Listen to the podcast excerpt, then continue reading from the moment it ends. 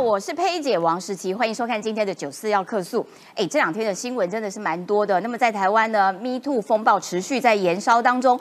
昨天呢，这个呃朱学恒跑去告发了自己性骚扰，但是有法界的人士说，哎呦，他的动机恐怕是不太单纯哦。待会我们带你分析究竟不单纯在哪边。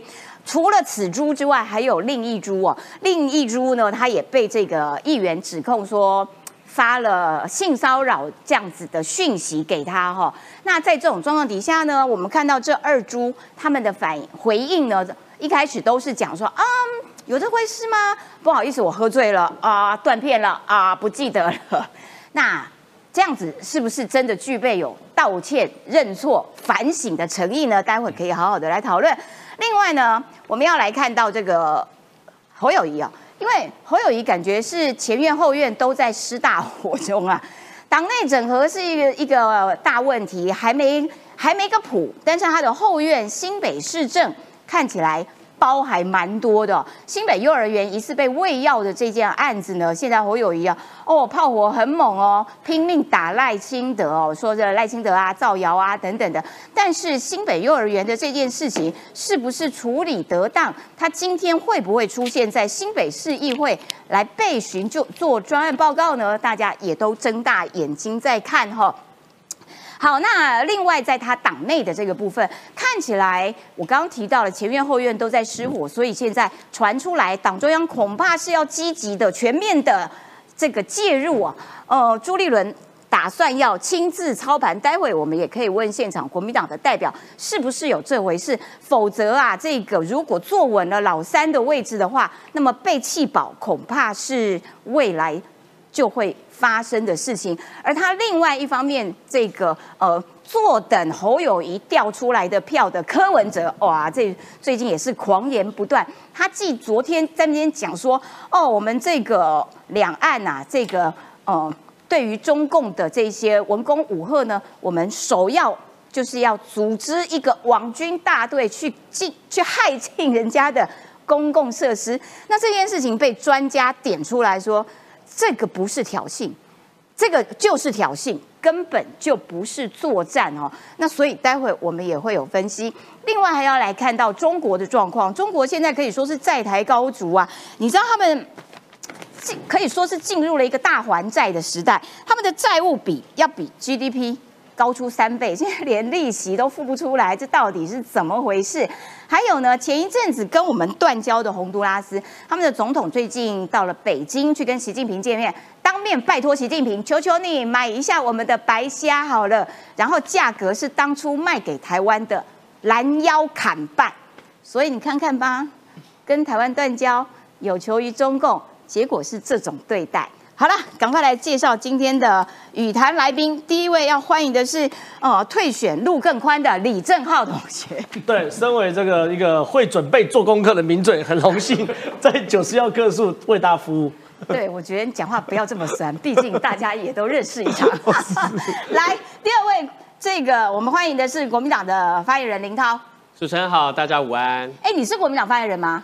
这智库副执行长，智库副执行长，好，但是是朱和兴跟发言人也没什么两样。来，第三位欢迎的是新北市议员陈乃瑜。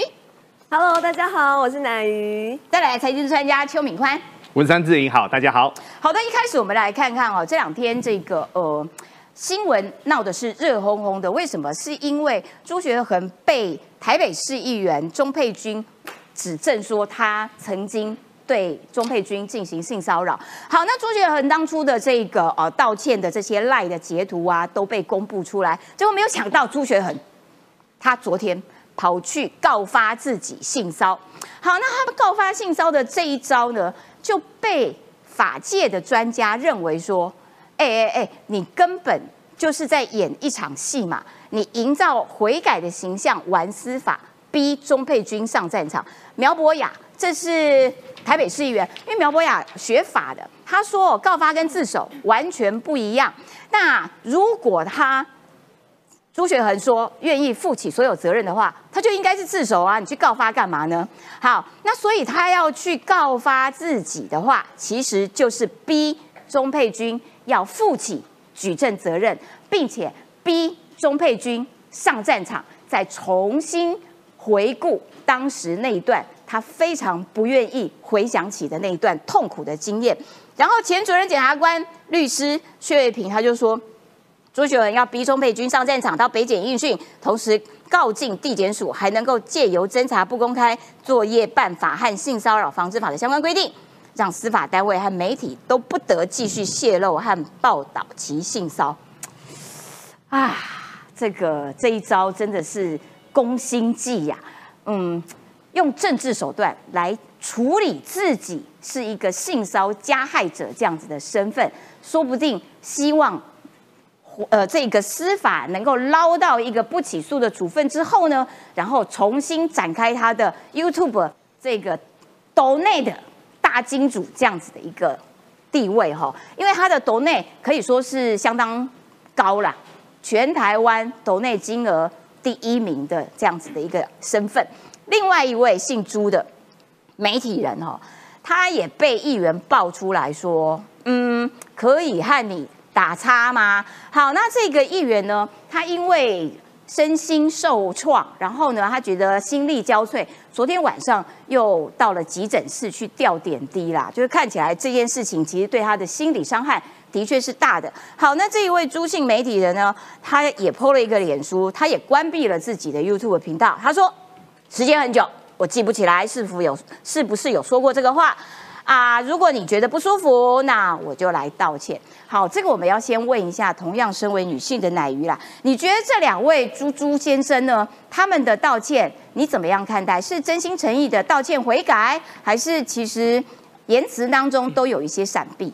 嗯，我觉得两个人哈，这个都有一个共同点，就是他们就都说我忘记了，对，我不记得了，我喝了酒了，我断片了，然后我不记得了。嗯呃，不管你记不记得，你对别人的骚扰，吼，你变对，不管你记不记得，你就是骚扰人家，人家都讲了。那你如果真的是需要道歉的话，就要诚心诚意的道歉，而不是就说，啊，我觉得，哦、我先讲，我先讲朱凯翔好了，吼，这个朱凯翔真的是有够夸张，因为呢。前几天，我相信在这个过程之中，他还这个公开的评论，呃，网友写到了哈，网友写到了哈，朱凯翔还公开评论朱学恒，在这个 MeToo 事件里面呢，他还一直这个狂狂攻猛攻，然后狂骂猛骂，然后呢，但是他自己拜托，我们现场有这个媒体出身的这个正浩哦，那个我们有多少女记者是受害者？有多少女记者是受害者？是啊、哦，我从我从这个二零零八年投入新闻工作，不是受害者哦，好啊，对，这样可能比较简单一点。我跟你说，光是我眼睛有看过的，或者是说我知道的哈，然后呢，甚至还有现在的政治人物哦，有选上议员的政治人物也是受害者哦。哦天哪，天哪！也就是说这，这这两位猪其实他们受害的，被他们受害的人都不止一人，因为钟佩君有这样讲，不止一人。这个议员也说不止一人，佩君跟我是同一天来到三立新闻来报道，那个时候是十几年前，然后他是政治组的记者，那时候我是国际编译，然后接下来刚好呢，后来我也投入了政治线、党政线，然后我们都是跑这个呃台北市政府市府线的记者。然后那个年代哈，在那个年代，那呃这个凯翔朱凯翔凯翔大哥哈。这凯翔哥他已经是呃我们媒体界的前辈了，嗯、哦，那对了多少女记者伸出咸猪手我就不说了哈、哦，但是他我要讲的是说，这个人竟然还敢在电视上面，在这个政论节目上面，甚至在他的广播节目上面来，在这个讲了大言不惭，他自己都没有良心吗？我觉得是良心的问题，因为我真的觉得就是，如果你有一点点的悔改的话，或者说你有一点点的愧疚的话，你会做这样的事情吗？很显然就是良心的问题。其实我觉得这种事情，其实对于受害者来说，非常的痛，其实真的是很痛。所以能够这两位议员讲出来，我真心觉得佩服他们的这种勇敢啊，我都佩服他们的勇气，我真的非常的佩服。对，然后呢，所以其实对于这些加害者，我真心觉得你们。你们如果要道歉，你们知道自己做错了，就诚心诚意，不要找一大堆借口。我我觉得每讲一次，或者是每回想一次，对于这个受害者都是非常沉痛的伤痛，每一次都要先开伤口，不管这个时间过了多久。因为呃，我们现在看到了佩君跟这位这个女议员，他们都是在呃近期之内，二零。二零左右之后发生的事情，但是事实上再追溯回去还有更多。那今天我觉得朱凯翔也呃，这个对不起我讲错了，朱学恒也非常的夸张，他用自己告发自己的方式，再逼着这个被害人，等于是要在被害人的伤口上二次撒盐，而且他的目的除了吼、哦、要让这个呃被害人进入这个司法调查，然后变成说这个呃。侦查不公开之外，除此之外，如果说今天比方说过了追诉期，或者是呃无法举证的相关的内容的话，今天他是不是又要来反告钟佩君了呢？或者是说他今天会不会就说，哎，我是法院认证我没有性骚的，他是不是要来自己帮自己找一个台阶下？我觉得身为女性。身为女性真的是无法接受啦，就是说这样子，这样子叫做道歉，这样子叫做这个呃。你有悔改，我没有人相信，真的没有人相信。而且我觉得加害者的这一招等于是二次加害，这实在是很要不得、很可恶的一种行为。好，那昨天朱凯朱凯翔在他的这个呃粉专上面呢，特别 po 了一段话，他说他过去一年其实跟这一位指控他的陈议员没有交谈，上一次对话是今年的二月，国民党大安区初选期间发文批评罗志强过度操作所谓子弟兵。夸大自己世代交替的功劳，陈议员透过这个通讯软体说：“哥真的没有这么好选。”而我则则是回应说：“别介意，就事论事，我不是针对你。十五个月来，我没有能更早察觉陈议员的隐忍，再次致歉。”好，这一段为什么框起来？是因为现在有一种这个说法呢，就是董志森的这个讲法，就是说：“哦。”朱学恒跟朱凯翔两个人被爆出来，他们都停止了自己的 YouTube 频道，所以这件事并不单纯，等于是剪掉蓝营两只虎牙。他们都是批评民进党的，那对民进党选举来说是有利的，等于无形中把蓝军的老虎两只牙都给剪掉了。所以各位朋友啊，你不要认为很多议题很单纯啊，它里面有这样子一些背后的意义的时候，就会影响到大局。所以要请教凌涛，所以国民党现在是认为说，哦，两位姓朱的人对于女性性骚扰这件事情是民进党的阴谋哟。我是觉得说，董哥当然他的评论是以这个结果论来看啦。那可是这件事情最刚开始出来，其实是在民进党内部嘛。所以如果要说政治的阴谋，我觉得民进党搞不好多一点，就是说，呃，突然就是过一阵子又爆一个新的，过一个阵子爆一个新的，然后谁去参选之后就说哦是你。所以是民进党叫他们去性骚的。这所以我觉得说，我觉得说我刚才讲到，就是董哥他是以结果论说嘛。所以我觉得回过头来看整个事件，我认为所有的性骚案件、性平的案件。都要回到受害者、加害者跟被害人的角色来看这件事情，就是说，在这么多的事件内，不管是个人或团体，这个社会有没有往前进一步？因为最近我在跟几个很多就是长期大家都买要往前进，但是国民党却提了一个性骚犯选立委陈雪生，不是吗？不是啦，那那个那林非凡吃案也要先下来吧，没下来又没有下手，调查结果就没事，哎，开什么玩笑？你是当时候第一波。整个的秘书长徐家田跟你是整整个是共犯结构，哎，是吃案哎。其实我觉得就是说性平的案件是法律定的。我我说真的，性平的案件发生了，但是处理的态度很重要，处理的姿态很重要。所以我说我说今天整个蓝绿白现在走到现在，这个事情走到现在，我觉得是这样。就每一个人在从事公共事务或是从事一个对外的部分，就是大家开始会去检讨我们每一句话、每一个讯息、每一个互动会不会造成人家的困扰。对，我觉得这是社会进步的一个部分，因为任何的个案都会讨论到政治，任何一个团体都会讨论到政治、啊。董志森这种话，你觉得是不是违反社会进步？我我是觉得说，因为我刚才讲到嘛，你至少要批判董志森。董哥的结论是用结果论来讲，但我认为，所以你也觉得结果论是因为政治斗争？我说我说。我说是民进党的阴谋。其实结果论是一个部分，结果论是这两个人的声量确实就暂时消失了嘛。好，但我认为暂时的不要性骚就好了、啊。对，所以我说暂时的消失，那自己要去承受，这没有办法的。但是代表这个虎牙一定拔掉了吗？我觉得不一定嘛，因为你如果在这个选战的期间内，你有这个姿态，好好诚恳的面对，你到选战的节骨眼在对打的时候，如果你手上有揭弊的资料、有监督的资料，你还是可以拿出来检检验监督啊。所以我觉得龙哥讲的是短期声量的结果论的判断。 所以他直接导到政治这件事情，我个人我尊重统哥的判断。但是第一个钟佩君不是民进党的嘛？对。第二个云林的议员也不是民进党，都国民党嘛，就全部都不是国民党的。对啊，然后最后就是啊，民进党的阴谋，不是民的，就是这这拖跟民进党没关系啦，这拖跟民进党没有。哎，董事长他自己看，他们都是批评民进党的。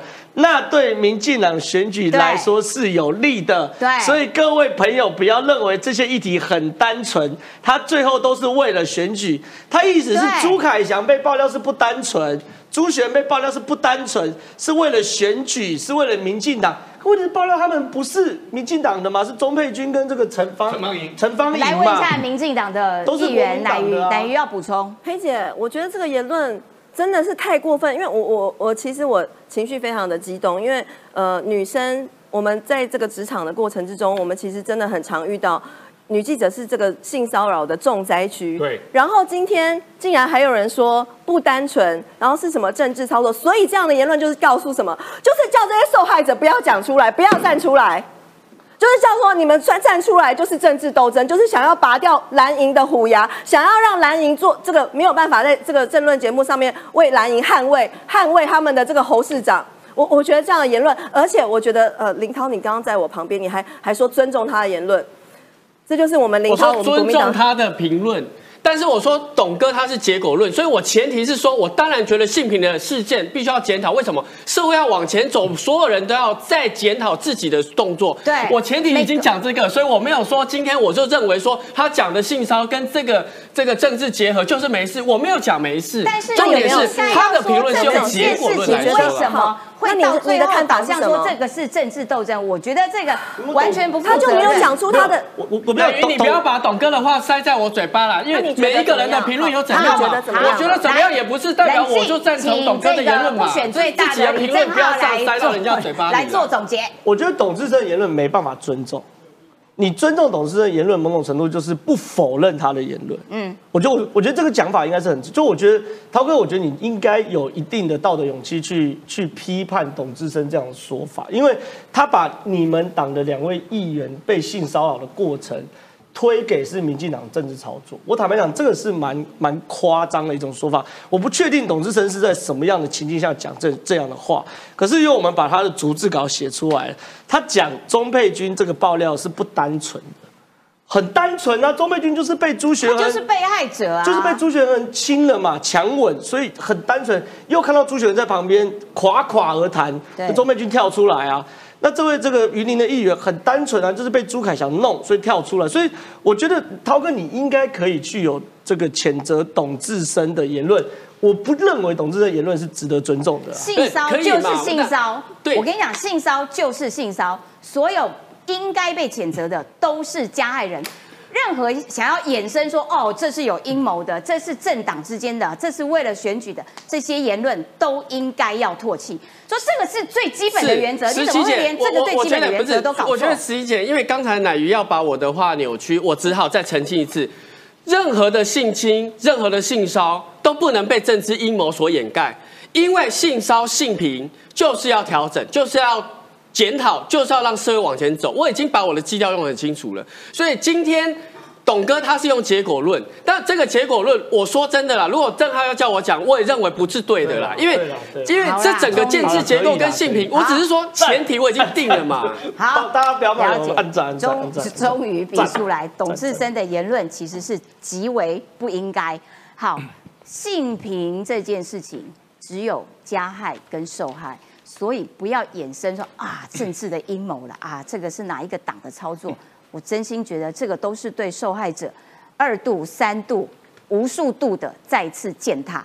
来来看新北市长侯友宜哈，侯友宜其实针对这个呃喂药的这件事情，疑似喂药的这件事情呢，他已经定调，这个定调就是说，我们新北市政府完全没有疏失，完全没有拖延。他事实上在今天早上接受媒体访问的时候，又再次把炮火对准了赖清德。他说赖清德造谣，然后抹黑，他没有办法接受。先来听听看。赖清德主席，如果用我们很早就有接到通报，其实就说是一个抹黑。事实上，新北市从一开始就是一接到第一个时间就报给地检署指挥侦办，完全没有掩盖案情，完全都是第一个时间就积极的面对，在检方跟我们事务团队就共同的既要厘清真相。这个真相很重要，尤其在侦查的过程当中，我们必须在没有厘清真相之前，必须要了解，不管是这行为的过程当中，我们要勿往勿纵，最重要要保护孩童的安全，也让家长安心。好，这个侯友宜呢，他今天其实新北议会呢有希望说，哎，那你是不是应该来这个列席列席这个专案报告，好歹让大家问问清楚一下，不管是时序啦，以及新北市政府在这件事情的处理上面，到底有没有任何的缺失？其实如果市长来的话，那当然讲话才会比较有分量，比较具有代表性。可是看起来新北市政府认为这整件事情，其实我们新北都 OK， 也没拖延，而且也没疏失，没错。然后拜托赖清德，你这个检调赶快去给我检验出来。那这样子的态度，敏宽要跟大家分析一下。所以他现在打的是哪一招啊？很简单，侯友宜现在的选情四个字：冰冰凉凉。各位，冰冰凉凉是我们造成的吗？不是哦，侯友宜目前的团队，侯友宜目前的人设，侯友宜目前的陈述，侯友宜目前负责任的态度，我就问各位所有的网友们，你们看到了什么？嗯，新北市议会今天十三号，拜托说未要专案报告，未要专案报告，大家第一件事情是市长来不来？结果市长说可能不来，嗯、那现在是确定不来了。第二个，可能连刘和然都不会去，我们等一下来看看议员怎么回答。刘和然他是专案的负责人，他不去啊？如果到时候只是排个所谓的卫生局的局长上去挡的话，哈，我觉得这件事情。大家的新北市所有的所谓的市民们，你们被欺负了，这件事情很重要。但目前的整个小组的一个裁示是说建议，先说哈是建议，为什么呢？嗯、目前新北市的整个执政团队他们已经说得很清楚了，建议归建议。目前市长说他如果他不去，他就是不去。但重点来了，为什么侯友宜的整个选情会冰冰凉凉？各位谁造成的？我们现在看国民党主席朱立伦的说法哈，朱立伦他就说侯友宜现在是国民党的总统候选人啊，这件事情得用更高更快啊，巴拉巴拉巴拉的汲取教训等等的。但是我们来问各位一件事情嘛，侯友宜现在论外交没外交，论经济没经济，论论述没论述，论内涵没内涵，那你至少要把新北市给顾好吧？结果现在新北市是什么？前面失火，后面也在失火当中。看起来朱立伦对于侯友宜的处理方式。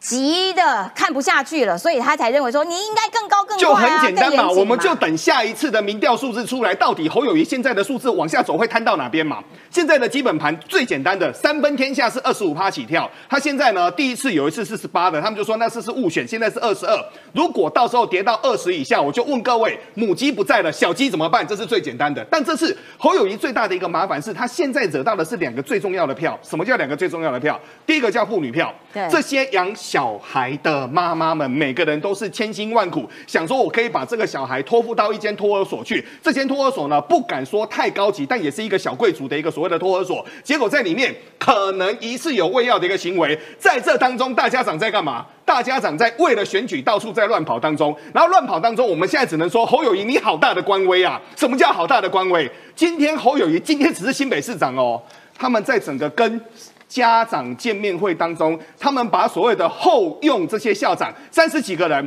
你以后你能不能够升官上去，就看着整个新北市教育局的一个所谓的恩准或不恩准。这些人各位去干嘛？当保全人墙，当保安，对这种事情，你在新北市长你都这么做，以后如果你上了什么大位之后要怎么办？我再跟各位谈论一次哦。其实我都是用很严肃的一个态度来看待这次所谓的一个总统大选，为什么呢？总统大选当中有外交、有国防、有经济，而别忘了今天总统所钦点出来的行政院长一年可以支应的两兆八千亿的政府预算，林林总总有太多太多，结果现在连一个未。连一个卫生局、连一个教育局、连一个幼儿园都搞不好。然后现在呢，侯跟他的整个团队呢，他们在整个危机处理当中，各方发现漏洞百出。 完全就是漏洞百出啊！而且他有一个很伤的地方是说，你营造出来的那样子的形象，到底对于广大的民众的观感是怎样？就是说，你的新北的幼儿园的事情还没有处理完，可是他却忙着一直在跑选举行程，然后啊，白天跑了一整天之后，晚上、啊、好不容易喘口气，有空了，我才回到新北去处理这些事情。这也难怪，就是。 蓝营内部自己都觉得天哪，你怎么危机处理成这样啊？而且现在哦，其实那天家长要去的时候，其实现场有议员在哦，他不准大家带所谓的律师进去，对，他不准带媒体进去，他也说只有监护人能够进去。那我就问各位嘛，阿公阿嬷、爸爸妈妈，如果说只能够一个人进去，啊，有时候心慌的时候该要怎么办呢？你说真的有将心比心吗？我个人认为这个并没有哦。 这个是很麻烦的一点哦，没错。但现在呢，最麻烦的一个地方呢，我们刚好跟各位说哈、哦，冰冰凉凉。为什么是冰冰凉凉呢？因为冰冰凉凉是现在大家有的一个共识嘛。现在整个侯友宜的选情就是一个惨字嘛。那为什么一个惨字呢？各位四个字：看破手脚。什么叫看破手脚呢？两年前那时候我在吉他友台的时候，我就曾经谈论过，侯友宜如果到时候真的上了战场的时候，包括了外交。 包括了军事，包括了国防，包括了两岸问述，到时候他要怎么回答？各位有没有发现他怎么回答？他的回答是无法回答。那无法回答完之后呢？现在呢？国民党现在两边之前有说两边的整个选举团队要对接，结果对接完之后呢，好多国民党的朋友都哭了。这些这件事情，等一下李正皓可以来聊聊看哦。为什么呢？整个对接完之后，大家突然间发现侯友宜的团队很难沟通啊。 那这么难沟通，未来要怎么办呢？所以据传说朱立伦有可能会来亲自操盘，可是各位，朱立伦来操盘有用吗？没有用，就如同刚才没有用吗？没有用，绝对没有用的。我就讲很简单，朱立伦连自己都操成一盘，都操成一一趴十趴，那你怎么去操侯友宜？而且他至少有一些经验吧？那侯友宜是完全我们还是一句老话啦，其实刚才在谈论性骚扰的过程当中，我们就五个字啦。 树正不怕影子斜，就这么简单。你今天我们说整个朱凯翔，朱凯翔过去是我十年的一个制作人，好多人在传，好多人在讲的，那个我们都不再提了。这是为什么会爆一件事情爆那么大？这件事情我先跟各位说，如果要认真去往下抓的话，绝对不止一件，就这么简单，就是这么简单。人正啊，最重要，就是你你站得正嘛，人品。 你的行为是端正的，其实就没有这些事情，所以加害者真的是欠揍。然后我们再来谈一件事情哦，目前就整个所谓的侯友宜来说的话，不管是从谢振达、从所谓的林鸿池等整整的团队，目前要打一个全国的选战根本不可能。那不可能呢？各位有没有发现最近？ 侯友宜常常去跑李乾隆他家，为什么要跑李乾隆他家？李乾隆过去是国民党的秘书长，过去曾经是三重市的一个市长，在北部他能够说，但最近呢，我说柯文哲，柯文哲最近真的是太精了，为什么呢？柯文哲最近是躺在那边等着所谓的水果掉下来的人， 对， 对不对？最近柯文哲呢，直接杀各位，杀到先社工去了。那杀到先社工这一场哦，特别是这两个人的拍照，我先跟各位谈哦，这个叫对洗。什么叫对洗呢？ 柯文哲希望整个李乾隆来帮助他，那李乾隆是想说，大家顺便来谈一谈有没有蓝白合的机会，所以这个叫各怀鬼胎啦。但是、哦、李乾隆是挺侯很坚定的、啊，没有错，他挺侯非常坚定哦。但是侯能不能够撑到最后，现在不知道，因为我过去我认为不会换侯哦，我把整个论述的话在前两周已经说过了。但现在我对于侯友宜我越来越担心，为什么呢？因为他漏洞百出，完全就像一个轮胎没有气一样啊。后面该要怎么办？撑得过去吗？现在只有蒋根煌最有义气，为什么呢？ 侯友柯文哲去见蒋根煌，结果蒋根煌看不到五分钟就他就说啊，我要赶高铁啊等等的，所以现在呢，侯友宜只可以确定一件事情，蒋根煌是整个侯友宜最好的朋友。但目前全台湾所有的人都在看，如果侯友宜再持续的整个民调再往下走，我一点也不会意外、啊。好的，非常谢谢敏宽，因为其实总统大选。 呃，如果只有蒋根煌和李乾隆这两根支柱的话，恐怕也是不太够。要请教一下凌涛啦，就是说，风传媒的这一篇的幕后就说，哦，侯友宜现在的状况真的，嗯，不大乐观。换柱的两个指标之一，侯友宜民调倒数第一，已经符合了哦。第二个是说，国民党内部有讨论如何有效的抢救友谊大兵，包括李乾隆、赵少康、江启臣、郝龙斌等人，他们在参叙的时候，侯也带着核心选战幕僚谢振达。 到场去听听看，他们到底有没有什么好方法可以抢救友谊？然后呢，找不到操盘手，朱立伦可能亲自上阵，所以党中央是不是真的要全力、全面性的介入这个侯友宜的选战，全面接管的啦？因为侯友宜看起来前院后院都在失火的状况底下，国民党中央如果再不出手的话，这个无底洞不知道会跌到哪里。其实我觉得就是说，现在的整个团队，因为说真的啦，过去这个智库也准备好整个国政的方针嘛，嗯、所有的五大组已经把政策准备好。那其实过去因为整个。 整整个国民党过去在二零二二整个的新媒体也好，整个战队也好，组织盘也好，其实都是就操兵过一次，就是 ready 了。那我觉得就是说，今天最主要的就是那主轴呢，就是兵兵在组织在文宣在那主轴呢。那我认为现在因为侯市长团队他是一个他们候选人嘛，就是主要总统候选人。 他们还是要把他们主轴拉出来，大家做配合啦。说也也就是说，你今天说我们要去主导或谁要去进驻，这都是大家的臆测。为什么？因为现在还没就对了。对，还没，因为现在就是侯市长团队成立一个竞选工作室嘛，那他们正在找出一个主轴，让大家来做配合，做火力的攻防，做区的联防嘛。这个时候怎么可能就是说谁要去进驻，谁要去主导？哎，那他在新北的这个政绩其实都会。 造成他选情上面的跌跌宕宕啦，那所以在新北幼儿园的疑似餵药案这件事情上面，党中央是不是对他处理，对新北市的处理维持蛮多的？ 其实，因为像那个主席讲到他，我刚好在旁边听到联访嘛，就是他说侯市长也好，赖清德也好，他们都代职参选嘛。对，这个代职参选就是说它有联动性，它有好有坏，那就看你怎么处理。所以我觉得主席的角度就是说，其实真的、啊、确实是这样。就我的我的意思就是说，代职参选没有说真的，最最才是副总统没事。现在的一个没什么副总统没缺电，你难道能源就不用处理吗？你很多国政大政都没有你副总统的事情嘛，那我副副总统废掉就好，不用副总统嘛，一样的逻辑。 一样的标准，所以我觉得说对两个来说有利有弊，都是联动的。那在这联动的过程中，大家政治科普一下哈。所以我觉得说，在这个状况之下，新北市出现了这个餵藥的事件，你就是要必须积极的处理。因为说真的，说真的，所有的事件在竞选的过程中，大家一定是放到最大来。 检验对，就算你在这个流程说，我们说五月十四号这个案子进来，五月十五号就马上成立整个专案小组，但是大家要然后到六月五号才开始验验，那整个就是说有配合嘛，过程中还是有检调的介入，还是要检调到员的这个审查嘛。我认为啦，这些事情都要及时的讲清楚，因为现在不是说有没有去建议一下侯友宜呃新北市政府说。这个东西其实应该要怎么样怎么样子处理，你现在这样子处理，其实观感会很差。 我我其实还是回到一个观点，因为有市府有工作室，你还是要尊重他们处理的节奏。所以就是想插手，但是也无法。啊，我们我们确实像我昨天在脸书有想嘛，张宏陆前面四月根本没有一九九九嘛，就抹黑嘛，就是你这散播假消息嘛，罚三万，所以关或是在民进党的标准关三天。所以我的意思就是说，我们还是在旁边有一些火力的资源。 但是主轴跟整体的节奏，我觉得还是要尊重侯市长的团队。我觉得林涛真的有一个才能，就是很喜欢自创主轴，然后乱跳。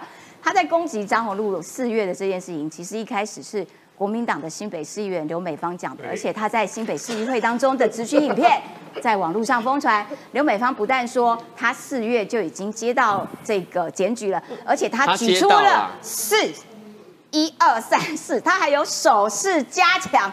好，那所以现在跑去告呃，跑去骂张宏陆呃，什么造谣罚三万关关几天？我觉得这件事情真的很无聊，而且那无关本案。那我刚刚说要帮大家政治科普，这个刚刚林涛讲说，哦，这个侯友宜跟赖清德都是这个代职参选啊等等的副总统，他其实目前的确按照宪法的规定。 他没有明确的工作内容，琪姐，你是说他没有功能吗？工作，他完全没功能，就不要选这样的翻宪法。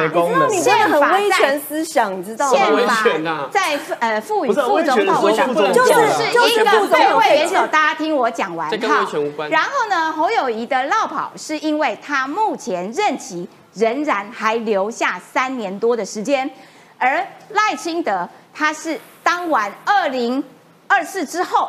然后要去希望能够去应征二零二四接下来的那四年哦，各位连这件事情都搞不清楚，我真心觉得国民党不要真的不要再乱挥啦。好，不过因为讲到新北的这个呃处理餵藥案的这件事情，刚刚乃瑜要补充。对，呃，我先也帮大家这个呃科普一下哈，这个很简单的基本的民主常识。以前可能这个国中、高中，哎，你以前有高上过公民课吗？哈，国中、高中的时候公民课都有教，因为我以前有上过哈。就是说，呃，小学我们小学以下哈。 是归什么单位来管？是中央还是地方？地方自治法就有归，呃，这个我们是归地方地方新，对不对？对啊。好、哦，新北市来管的。那、啊、新北市的市长是谁？新北市的市长不不好 ，OK， 没关系哈、哦。新北市的市长就是侯友宜。那刚才哦，敏宽哥也有提到，就是说这个养小孩的妈妈，我就是养小孩的妈妈。我今天为什么会这么在乎这一件事情？因为我的小孩。刚才讲的这两个两场这个市长见面会，这两场市长见面会我都有去，呃，现场有高层市府的高层官员就要来跟我尬聊，尬聊的过程之后就说，哎，你不觉得这个呃王威君姑姑很瞎吗？我说我心里面想，我没有回答他，但我心里面想，要不是今天这个王威君这样大声的疾呼，你们会重视这件事情吗？还是你们就想要大事化小，小事化无，就这样掩盖过去了呢？ 但我没有回答他，他还要跟我继续尬聊。他说：“哎呀，乃瑜，你小孩是几岁啊？”我就说：“我小孩就是五岁跟三岁，就是最容易被喂药的阶段。”今天下午就是专案报告了，卫生局要来专案报告。市长你会不会出席？侯友宜你会不会出席？今天你觉得这件事情不关你的事情吗？我要跟大家爆料，今天侯市长下午的行程是什么？今天侯市长还要去地方行政治理、地方行动治理的，跟里长的座谈会，跟邻里的座谈会。 今天市议会要举办这个喂药事件，这个板桥幼儿园的事件的专案报告，他觉得他可以不用来吗？这个在政治判断上面，在危机处理上面，真的以为新北人是没有眼睛的吗？过去新北市发生了什么事情？金山小编事件、恩恩事、恩恩事件，这些都是死人的事，死了人的事件，对吧？好，那新北市是怎么处理的？ 新北市过去就是用这样子的危机的处理的方式，他觉得有用，五毫吼，所以他就是一再一而再再而三的重复。但是时间不一样了，因为现在我们新一届的议员，我们会强力的监督市政府，我们会强力的要求要求侯友宜好好的说清楚、讲明白。我再讲一个法律吼，是法哦，是我们的法律哦，法律明定主管机关吼，我现在要讲的这个法叫做。 我一直在强调的《教保服务人员条例》，《教保服务人员条例》第三十三条，网络上都查得到，《教保服务人员条例》第三十三条就明定，主管机关接获通报之后，两天内要这个成立调查委员会，而且这条法就是第三十三条，它也明定了这个调查委员会要有专家，要有学者，还要有家长的代表。请问两天内，两天内五月十五号接获通报，我们就送五月十五号，四月份我就不管它了。 五月十五号两天内是什么时候？两天是哪一天？应该五月十七号。五月十七号，正好五月十七号发生什么事？侯友宜人生中的大日子是吗？是还是什么东西？披挂上阵。为什么？披挂上阵。那为什么？我跟你说，我跟你说，我的我有有澄清的家长，澄清的家长，有一位家长跟我澄清，他五月二十二号，五月二十二号已经超过什么五月十五号很久了。就是说，他打电话去澄清。 并没有真的成立，因为没有家长代表。我跟你讲，五月二十二号，这个家长打电话去，五月二十二号打电话说，问教育局说说，呃，教育局还回他，哦，我们要下个礼拜才会成立这个调查专案调查，下个礼拜，五月二十二号的下个礼拜就是六月了耶。哦、我我觉得，所以真的不要，现在国民党就是这侯友宜、侯市府还在骗，就是说他们早就有成立这个调查小组，所谓的调查小组也没有这个所谓的。 这个家长代表完全都是不合法，这一届的程序都是不合法。结果副市长刘和然昨天还在节目上面说，新北市府没有任何的疏失或延迟。对，我跟你讲，家长都暴怒了，不要再骗了，不要骗全台湾的民众。我跟你讲，他的想法就是说，我就是用这样骗的方式，就是这边两手策略，家长这边好吗？一对一的这个糊弄一下哈，然后对全全国的人民哈，就我们没有疏失啦。然后，然后像就像林涛刚刚讲的，就是说这个呃，大家是抹黑。 啦，就是是蓝营的抹黑。乃瑜，乃瑜，我觉得你从今天从头到尾都在扣别人的话。他说赖清德以及民进党的侧翼一四五零都在抹黑。那我也没讲抹黑啊，就是不是你，不是你，你真的要好好的看，就是说别人讲的话，因为有时候你不能把别人没讲的话塞进来。刘和然说，刘和然说，新北市府没有疏失或延迟，我有好好的看。侯市长讲的话，还有教育局长张明文讲的话，我都有好好的看。其实我觉得这个事情啊，公道话，别人讲的话不能用看，你要听的。我觉得这个事情其实到发展到目前为止，因为新北市政府已经定调说，我们其实都没有疏失，也没有拖延。那现在就变成是政治上的危机处理，侯友宜你要怎么处理？所以他其实应该要带队去议会里面做专案报告，并且接受议员的质询。我觉得那个样子必须要做到这样子，人家才会觉得哦，原来你真的是我一条一条这样子拿出来讲，看起来真的新北市政府嗯处理的还不错。我觉得你才可以适宜嘛。那现在这种状况，你又不出席新北的专案报告，刘和然专案负责人他可能也没有要出席，我不知道他会不会出席，说不定他有出席。但是这要回到侯友宜，他其实在政大每一题学生提问的这个答案的时候，他第一句话都会说，这就是我的态度。结果你在处理自己新北市政业务的时候，看不到你的态度，那比较看到是你不断的在攻击对手，说赖清德这个造谣啦、抹黑啦、民进党侧翼啦、一四五零啦、带风向啦等等，看起来他是采用了徐小清的疯狂攻击法，但是这一招真的有用吗？我觉得还是要回到说政治上面的危机处理，你到底要怎么样子面对，他才能够拆弹，要不然我觉得这个蛋拆不了啦。正皓，你要补充一个惨字啊。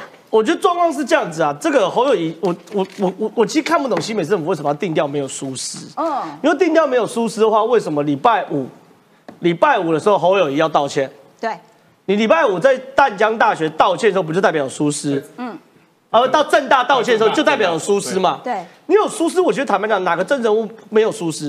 你你市政府白白走，一定会有没有顾到的地方。对，其实我觉得这件事情最本质是什么？本质是，其实我坦白讲，小朋友有没有下药都是另外一回事哦，都到后面才验出来哦。可此时此刻，大家最生气的事情是，侯友宜的新北市政府在处理这件事情的状况是一推二五六嘛？对，你道歉完后就说没疏失，大家讲这件事情跟恩恩案如出一辙嘛。一开始由局处来处理，局处处理不了，叫刘和然来处理，刘和然处理不了，不是侯友宜出来处理哦。是刘和然处理不了，叫中央来处理。嗯，这当时恩案就一模一样嘛，对不对？你对于侯友宜来说，你为什么会说赖清德造谣抹黑？嗯，我这件事情，其实坦白讲，这件事情对于赖清德来说，他是在旁边看戏耶。对，他真的是大部分是在看戏。他他他说希望新北可以对小朋友的健康成立这个专案，其实其实结果还要被侯友宜骂。我必须要讲，面对这件事情，其实除了民进党新北市的议员之外，民进党新北市以外的党公职对于这件事情其实没有打得很大力哎，嗯，反而我看到打得很大力的都是蓝营的人，黄伟汉，黄伟汉总不会是赖清德人吧？嗯，黄伟汉昨天说什么？对，今天的专案报告侯友宜不出席，明年不用选了啦。对，今天《镜周刊》的这个独家他说什么？亲侯阵营的前国民党高层说，侯阵营的政治敏感度极低，没有预判政治的后坐力。嗯，哎，这些都不是哎。都不是民进党在打的、欸，嗯、这次侯友宜在处理这件事情，荒腔走板到。蓝营自己内部的评论，蓝营自己压力都很大、欸，对，包含连蓝营的民代，我们常常都同台啊，他们都不敢说要求侯友宜礼拜二，都都都都认为今天礼拜二专案报侯友宜要去嘛，嗯，对不对？我相信您到自己当议员，你们新北市呃桃园市发生这么大的事情，你一定会希望市长来啊，你会要求张善政去嘛？我我认为现在这个情形直球对决会比会比较好，会会比较好一点，因为说真的，啊、现在两个层次嘛，一个是司法在调查，另外一个是教保就教保法的这个教育局在做行政调查。我觉得就把事情真相查出来。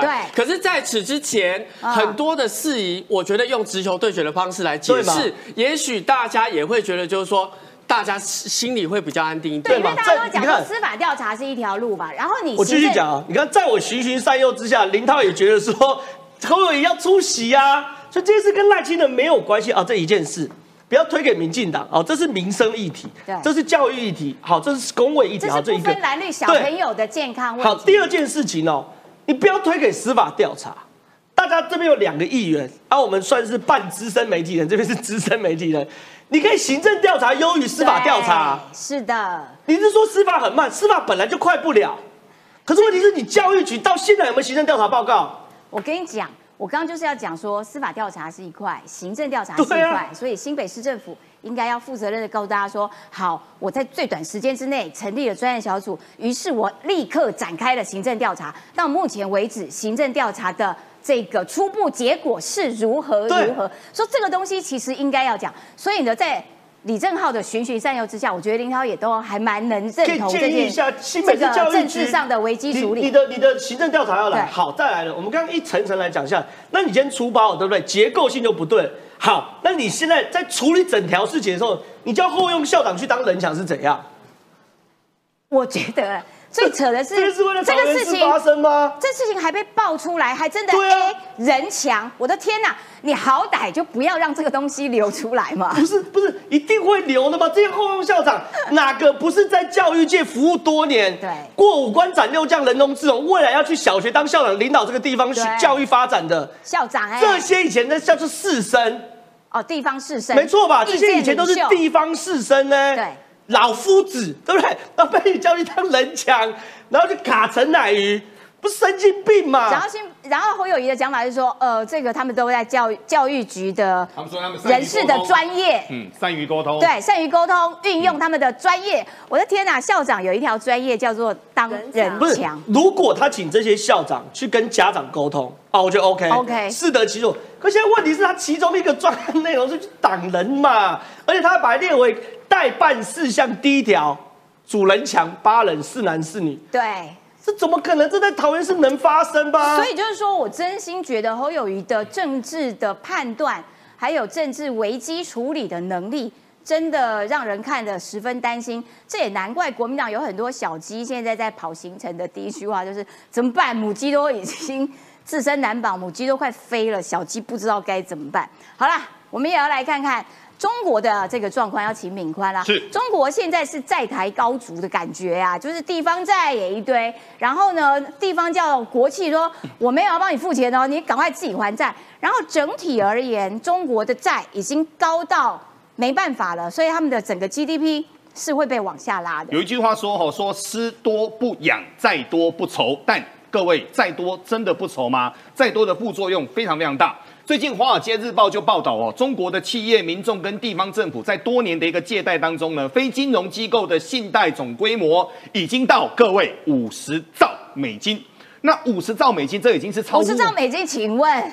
天哪，我都已经腿软了，到底有多少、啊？五十兆美金，这已经是超乎大家难很难以想象的一个状况。我们台湾一年的政府总预算，刚我跟各位说哈、哦，目前行政院长可支付的是两兆八千亿，就可以让我们台湾两千三百万人哦，食衣住行娱乐当中所有的公共支出都要有了。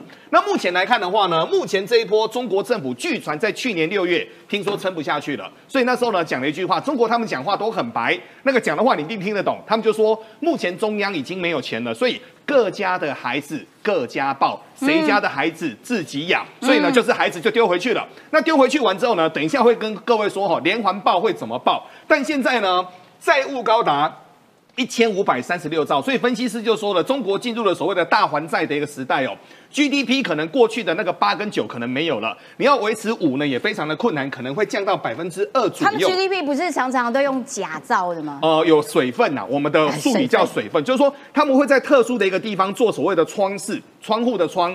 修饰的事，那什么叫装饰呢？收长补短，去把它给抓平。可是他这样子利息付得出来吗？哦，现在很多付不出来。等一下来跟各位说会会发生什么事哦。哦那最近习近平就到蒙古去，他蒙古去当中呢，他就突然间讲一句话，就说我们之前所谓的双循环，一个双循环叫对外循环，一个叫内部循环哦。其实我们并不是在锁国，但最近习近平呢，我们可以发现呢、哦，他最近愁容真的是满脸，为什么呢？强烈的一个危机感哦。习近平最近连续十次警告说要小心翻船。那为什么要小心翻船呢？因为现在各位都知道，中国很需要所谓的高阶晶片。可是高阶晶片呢，现在美国不给。那中国现在最怕的一件事情是什么呢？现在中国有一件事情是让大家全世界最看不懂的。这一波因为通膨的一个关系，所以全世界通通升息，对不对？嗯、中国自己在降准，嗯、可是中国自己在降准的时候呢，会把自己陷入的一个危险当中。为什么呢？因为你的对外债务跟对内债务当中会出现的所谓的倾斜。那倾斜当中，我就问各位一件事情：如果你是有钱人，这个时候当整个所谓的财政出现倾斜，你第一件事情是什么？你要么自保嘛，哦、要么就跑嘛，哦、就很简单啦、啊。为什么？因为你再来成为被人家所谓的薅羊，他们大陆的说法叫做薅羊毛啦。那我们这边就话他们割韭菜，薅羊毛割韭菜，割韭菜，嘿啊，他们就两个术语叫薅羊毛跟割韭菜。那目前呢，美中的整个贸易战的一个升温呢，目前来看的话，有几件事情哦。技术的禁运，跟这刚刚已经说过了，你拿不到晶片嘛，拿不到西方的技术嘛，卡脖子。甚至于很多人都要走金融的一个制裁呢，现在也很麻烦。什么叫金融制裁呢？金融制裁当中呢，根据美国的一个企业标准，你的整个财务状况，你如果在美国失去了所谓的所谓的没没有办法符合美国的呃会计法规跟会计准则，你要下市。那下市当中怎么办呢？他们就会通通回到整个香港去哦。那现在暴力升息是最夸张的，我就问各位一件事情：那么大的一个债务，单单去付利息都是很辛苦的一点啊。哦、所以呢，哦、我们目前来看呢，所以呢，现在呢，很简单，中国的三个字，这个太厉害了，叫耍流氓。我赖账。嘿，耍流氓。那耍流氓呢？现在呢可以这样啊、哦？啊，就没钱呐、啊！我就跟各位说嘛，吃多不养，债多不愁啊！你还钱。他、啊、没钱啊，怎么办？怎么办？怎么办？赖账啊！所以广西最近呢，他们就说了一件事情哦，他们就说各单位的事由各单位负责。过去国有企业后面承担是由地方政府承担嘛，那很多的国有企业在里面胡搞瞎搞，所以现在怎么办呢？广、oh. 西政府的官网就说啦。广西壮族自治区的一个投资条例办法当中呢，就是谁举债谁负责。那谁举债谁负责之后呢？现在很简单，第一枪十七姐开出来了。哈啊，以后就是啊，人家广西怎么做，我们就跟着他怎么做就好了、啊。Oh, 上行下效啊，一个跟一个。那一个跟一个呢？这是第一个哦，就是第一个叫耍流氓。耍流氓就是什么呢？广西，他他变成示范作用。广西开的第一枪。旁边广东啦、云南啦、四川啦、贵州啦，我们大家都不还钱了、啊，就是比照办理嘛，这个叫比照办理嘛，这第一个。然后第二个，产生恶习。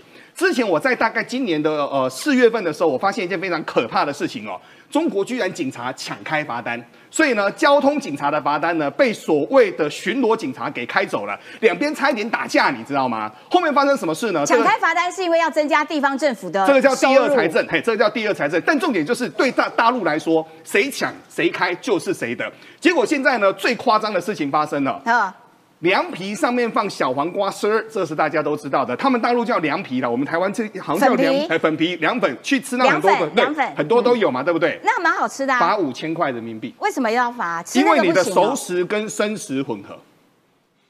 你杯子不要掉下来，我怕你杯子掉下来拿好。为什么？为什么？熟食不能跟生食混合，凉皮是熟食嘛？小黄瓜是生食嘛，这样混在一起哦。可是他们本来就应该在一起，小黄瓜就是应该跟凉粉在一起，比较有爽脆的口感嘛。所以现在很简单，三明治也不能吃哎、欸，上面有生菜沙拉跟肉。啊、所以在台高筑的情况之下，地方政府就巧立名目嘛。所以呢，上海很多餐厅就是你的凉皮上面放小黄瓜，罚五千块人民币。三明治店也应该罚、啊。各位不是一例哦，是很多很多例。好，哦、但是呢，中国最缺钱缺成这样、啊。嘿。那中国最神奇的地方不是在这边而已，中国最神奇的地方是明明没有钱哦，还可以装大爷。现在几个地方装大爷哦，解放军装大爷，这个我们大家都晓得哦。最近外交也在装大爷。之前习近平，各位习近平多大方，你知道吗？去年北京冬季办整个冬季奥运啊，哦、阿根廷总统亲自去，因为没有大人来嘛，只有一个普丁来，普丁到。十九个小时就走了。阿根廷总统赫南德斯去，你知道去他多够意思，送人家一座核电厂。嗯哇，大手笔哦！送人家一座核电厂啊！最近不是，习近平就是抢了嘛，抢了整个所谓的洪都拉斯嘛， 对, 对不对？抢了洪都拉斯之后呢，据传给了政府很多钱。可是现在呢，有个大麻烦，洪都拉斯之前最好的虾子、最棒的虾子纷纷卖台湾，哦、啊，我们台湾人也消费得起嘛，对。所以呢，这个白虾呢，就我们就吃掉了。据传我们的价格是他们那边的价格平均是三倍，三倍啊，不是两倍。而且你知道洪都拉斯有多那个？他们要跟中华民国断交，断交之前他说：“哎，那你们先买白虾。”去你的蛋嘞！呸！但重点是现在呢，洪都拉斯要看中国，对不对？人家中国可狠了，一口气价格砍一半。真的，一口气价格就砍一半哦。那现在砍一半呢，洪都拉斯就说好吧，那就亲自推销吧，就只能够这样哦。所以就现在来说的话呢，我们看中国，很多人就说，很多人去看中国都会以为中国好棒棒，中国很厉害。但中国现在呢，就如同这个，哇，这写的真好，泥菩萨，泥菩萨还想装阔哦，自己快破产了。但现在呢，好多的事情，各位你去想一想哦。如果连那个凉皮放沙拉不行，警察还要彼此，哎，我先开了，我先开了，你大家在那边抢罚单，抢成一团。很多的事情可能会比我们想象的还要更糟糕。好的，非常谢谢敏宽，我真心觉得这个太离谱了啦！我很生气，因为我觉得凉粉、小黄瓜真的还蛮好吃，怎么可以给人家开罚？好啦，中国的状况有一点麻烦哦，哈，内部的财政出了极大的问题，我们就来看看。不止如此，在这个呃国际上面，中国也是大家。这个认为侵略性、攻击性、扩张性必须要被遏制的这样子的一个主要目标，所以呢，之前在这个南海上面，美军的飞机不是被中国的这个飞机在那边挑衅吗？然后结果现在北京的这个研究员就说：“哦，我跟你讲，其实哦，美国的侦察机它是贴着我们的边边这样子飞耶。”谁挑衅？你才挑衅，到底怎么回事、啊？我跟你讲，真的不要惹美国，因为最近中国真的很臭屁嘛，对不对？对啊、第一个是美国的军舰在这个我们台海巡航的时候呢，中国给它切豆、切西瓜，对不对？对从它的这个西边切到东边。另外一件事是，美国军机啊，是这个在这个南海去巡航的时候，中国歼十六去给美国也是切西瓜，让美国军机差点 R C 一三五 侦察机差点往下掉。美国这次真的火大，这个这个倒不重要，重点是这个，这是向中国秀肌肉。美国、日本、法国海军联合演习，这个演习有什么了不起的？是美国出动两艘航空母舰哦，啊、日本出现一艘它的这个以前叫直升机航母，现在叫做叫做闪电航母，可以起降 F 三十五的。那法国是出类似巡航舰啊，几十几艘的这个这个所谓的大型军演，还有加拿大哇，对，这样看起来。哇，整个海上很壮观。不是，它在哪里军演，你知道吗？在东海这边，在中国，东海，在中国的门户军演哦。因为非常非常快，一般这种军演哦，要么就在菲律宾海，就是菲律宾以东，哦叫菲律宾海。他干嘛去东海？要么就在西太平洋。哦、呃，他不会来到东海，东海就这块哦。其实就是这个侦察机方案。我跟大家讲哦。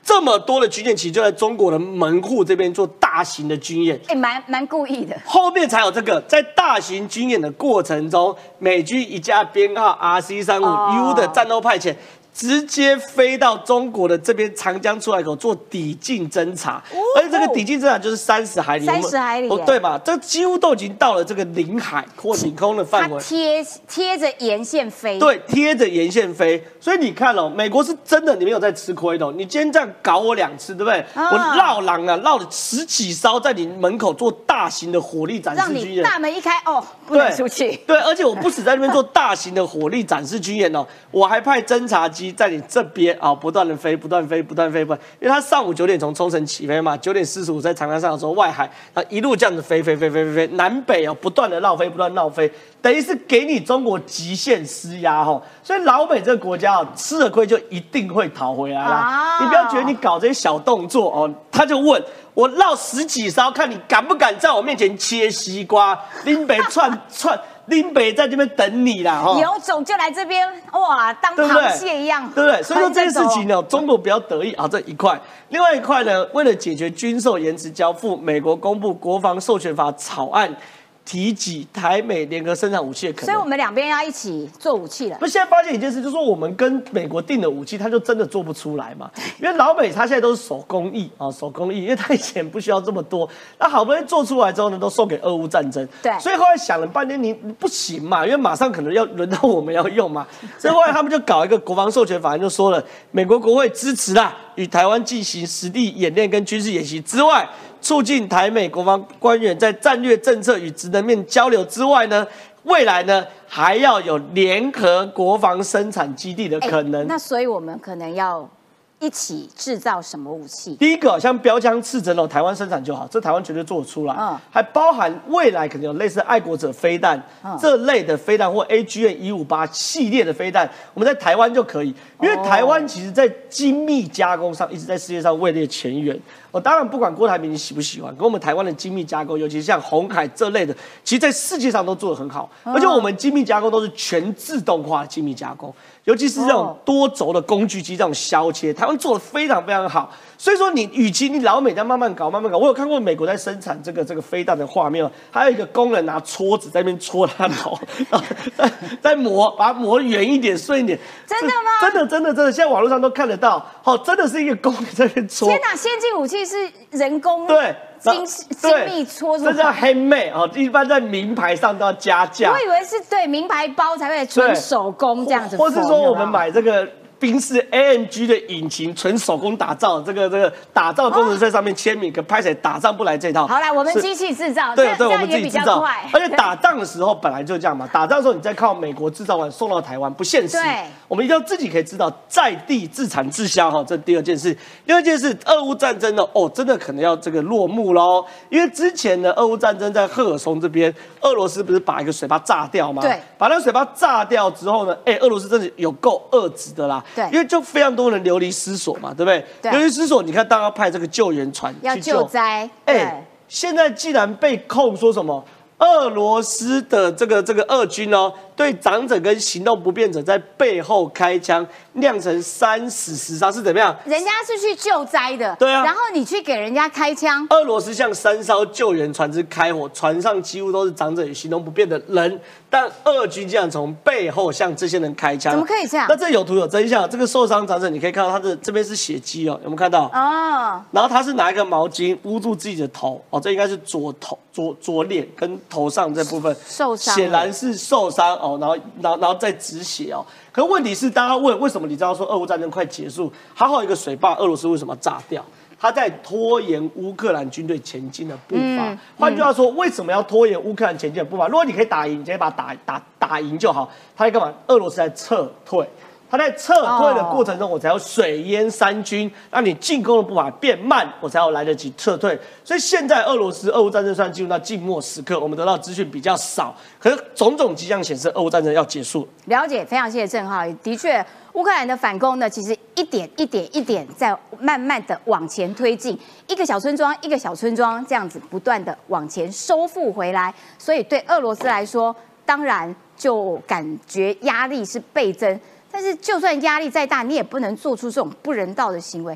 人家是救援，人家是救灾，所以你把人家的救灾救援给毁掉，给打给把它给炸掉，说这个未来在国际法庭上面完蛋了，俄罗斯。好啦，今天节目时间到喽，我们明天同一个时间，拜拜。